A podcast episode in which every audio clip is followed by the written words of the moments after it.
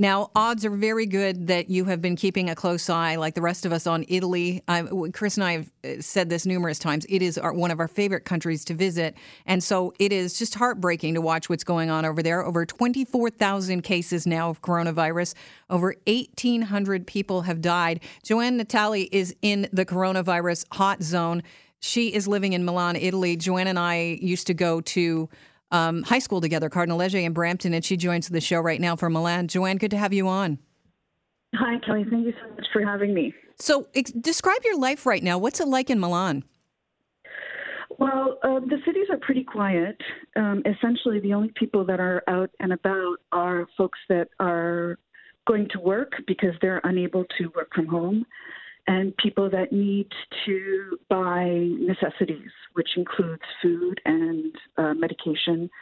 And there are exceptions for people who need to take care of pets. And there's some confusion about whether we can still go for a run or a walk, but some people are taking advantage and and uh, getting workouts in.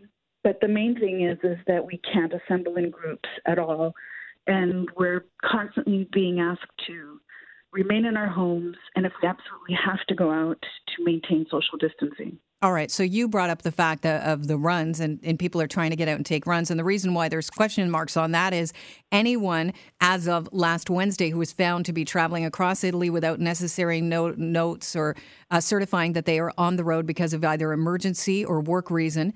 Um, would be fined. Pedestrians also required to present an auto certification note if stopped yeah, by the police. Yeah, there's a form that you can download and you fill it in, basically um, giving your uh, basic details, name and ID, and um, why you are not at home. If you're going to buy groceries, or if you're going to a doctor's appointment, or you're going to work, you need and and they register these these documents wow. and then they check to make sure that you're really out for a good reason. And if you lied and if you, it's not a good reason, they are fining people.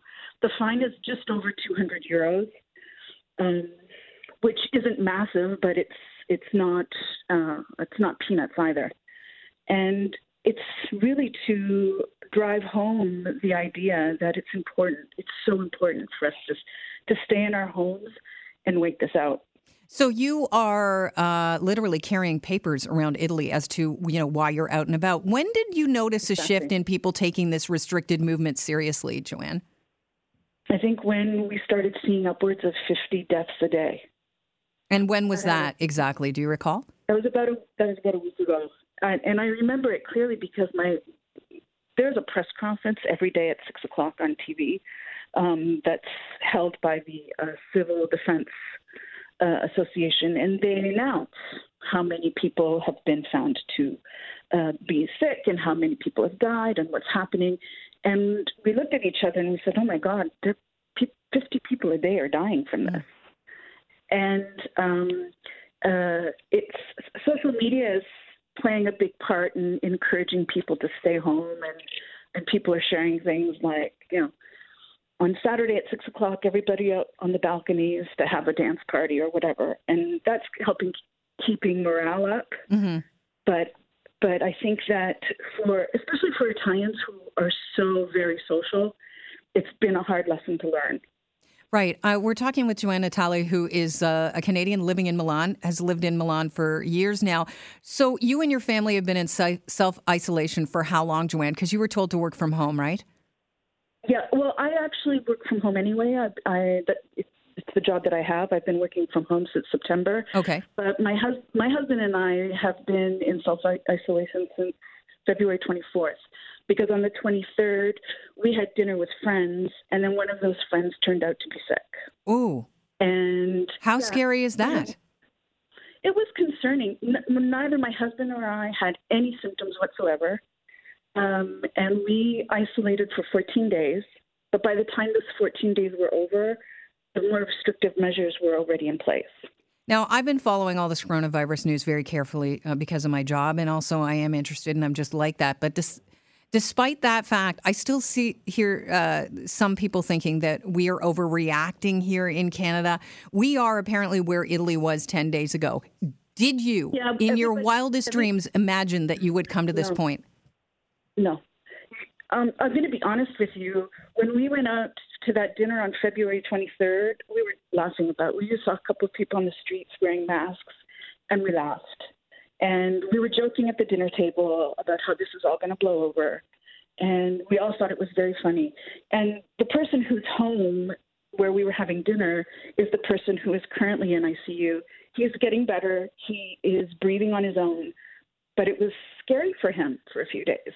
And we we thought it it was being exaggerated. We laughed, and now we're not laughing anymore. And how old is is your friend Joanne? If I could ask. Absolutely, he's 63. Okay, so he is in the upper range of age, but I, you know, I hear that patient one in Italy was an otherwise healthy 38 year old marathoner, and I still hear young people right now uh, dismissing the chances of getting a severe case of coronavirus. Can you speak to that? You know, coming from you know the point of view of someone that is in Milan, Italy, at the hot spot of of this virus in Europe, uh, living at home. Look, I I I have no medical training. I have no medical background, but I do know that this this virus, once you if you get it and if the symptoms manifest, it's it becomes pneumonia. And pneumonia is serious no matter who you are, no matter how old you are, or what conditions you do or do not have. Um, the patient one was a, is a 38 year old marathon runner who is, by the way, um, out of danger now. He's breathing on his own and he is awake. Mhm. But he was a healthy, you know, youngish guy. He he wasn't a senior citizen with underlying conditions. He's 38 years old, very healthy, happily living his life, and um, he, he got it, and it got bad. Um, and this is obviously not to incite panic, but but to maybe just have a healthy dose of dose of caution, and not to just kind of think, oh well, it's just another flu. Because if that were true, I don't think we'd be having this conversation right now. Joanne, I want to ask you about some of the uh, the day to day things that you've had to deal with here. How, when did you notice, uh, as far as as grocery stores go, uh, big changes occurring? Um, well, I think that when when the first um, the first government announcement was made about you know certain towns being locked down, and people started to they did a little bit of a panic shop, but that was just one weekend, and things settled, and then um, there has there haven't been shortages, not really. Like I mean, if you go to the grocery store at the end of a bad day, you might not find everything you're looking for, but um, shipments haven't stopped. They're, the the supermarkets are restocking regularly. What I'm finding now is though, um, I uh, up until just this past weekend, I'd been doing my shopping online, and now I'm finding it hard to get a delivery date. Okay, so are are they handing out um, masks as you go to the grocery store? I heard that that is something that uh, a lot of Italians are are adopting and putting on masks when they go out. I know that the grocery stores are limiting, no matter how large they are, they're limiting the number of people that can enter at any one time.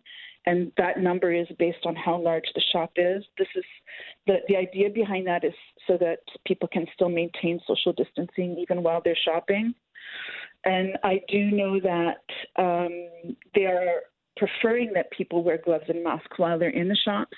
Whether they're handing them out or not, I can't speak to that because I haven't been to a shop since mid February. What was the first thing you ran out of that you that you did not anticipate needing? Well, I have to be honest, we haven't really run out of anything yet. Good stuff. Um, we we just I I guess we've been lucky. I want to talk to you very quickly, Joanna, about uh, social distancing and the warning that you have for Canadians. Because right now we are practicing so- safe social distancing. We're limiting, a lot of people are being sent uh, home to work. We're limiting our uh, interactions, you know, uh, socially. Uh, this is all in a bid because I heard someone in the grocery store uh, slough it off and say, "Oh, the flu kills more people," because he's still going by that early uh, belief, you know, from early days when we started learning about the coronavirus that you know it was a flu type virus. It was similar to the flu, it, flu being a coronavirus as well. But you know, COVID nineteen is a very real thing. It's infecting and killing uh, you know, uh, thousands of people around the globe. What we're trying to do right now is flatten the curve so our um, healthcare system doesn't get overwhelmed like yours. Can you yeah. speak to that right now and what it's like for people with loved ones that you might know in hospitals or what you're hearing? Well, I think that um, one of the things that I that I I'd like to address is the fact that um, Italians are very tactile and physical people. It's a very it's a very physical culture. So that when you greet friends, uh, um, there's usually an embrace and a double kiss on each cheek, and um, and even in the business world where you shake hands a lot. Um, for, for people in Italy, it's been very difficult for them to kind of grasp that a concept of not only do you need to stay away, but you can't touch. And um, that's been a, an adjustment that for, for, people to make. And um, culturally, uh, personal space is viewed differently here. So if you're in a queue, whereas perhaps in Canada, the space between people in a queue think about a normal queue, whether you're lining up for um, movie tickets or to get on a bus or, think about that distance and then divide it in at least half. That's what the social normal social distance would be in Italy. Um, there's a very different concept of personal space, and so um, trying to um, get that public message out there that you need to increase uh, personal distance between people because that's how that's how um, a transmission occurs because you're too close to someone. That has been a real challenge. Yeah, as a Canadian, uh, did you grasp this as being a really important message more than your uh, you know neighbors did in in Milan, right from the go? I I think maybe I did, but it's something that that I just kind of generally recognized. It was part of it was also part of the the transition that I had to make when um, when I moved here, you know, part of the culture shock is, is realizing that, you know, what I found to be weird and creepy was a little bit normal here. Right. They're thinking you're weird and creepy. Joanne, very quickly, because I'm, I'm running out of time and I want to get the, to this. How have you adjusted? I understand you've been having like wine parties on Skype. How can people who yes. are self isolating, you know, maintain some semblance of, you know, a social life? You know, I think that this is one of the times that we can really say something incredibly positive about social media is that, you know, keeping, we've been keeping in touch. I know that, you know, I have a really solid network of girlfriends and we keep in touch every day. And we've, you know, um, WhatsApp is, is bigger than Messenger in Europe. So we have WhatsApp groups and we send each other texts and, and jokes and, and funny videos and we just, you know, kind of rant to each other that kind of contact, since you can't have physical contact, lots of phone calls have helped and video calls so that you don't feel alone. And yes, we've been having uh, one of the things that's become very popular in Italy is what they're calling the aperti chat or um, happy hour chat. And huh. lots of friends are doing that. They're having, you know, group video chats with um, a little something uh, alcoholic or non, just to have a laugh and, sure. and get through the day. Joanne, it's been a pleasure talking to you. I'm, I'm happy that your family is safe, and uh, I just want to let Thank you know. You. I know you're listening online as well. Um, at 10:45 our our time, we're going to speak to an American living in Taiwan who is uh, on the other side of this kind of thing. They were on in a lockdown there, and now they're noticing their numbers going down. So maybe that'll give you a little bit of uh, hope as to uh, where your Italy's going to next. Yeah. Something to look forward to. Absolutely. Exactly. Thank Thanks, so Joanne. Much, Have a great day.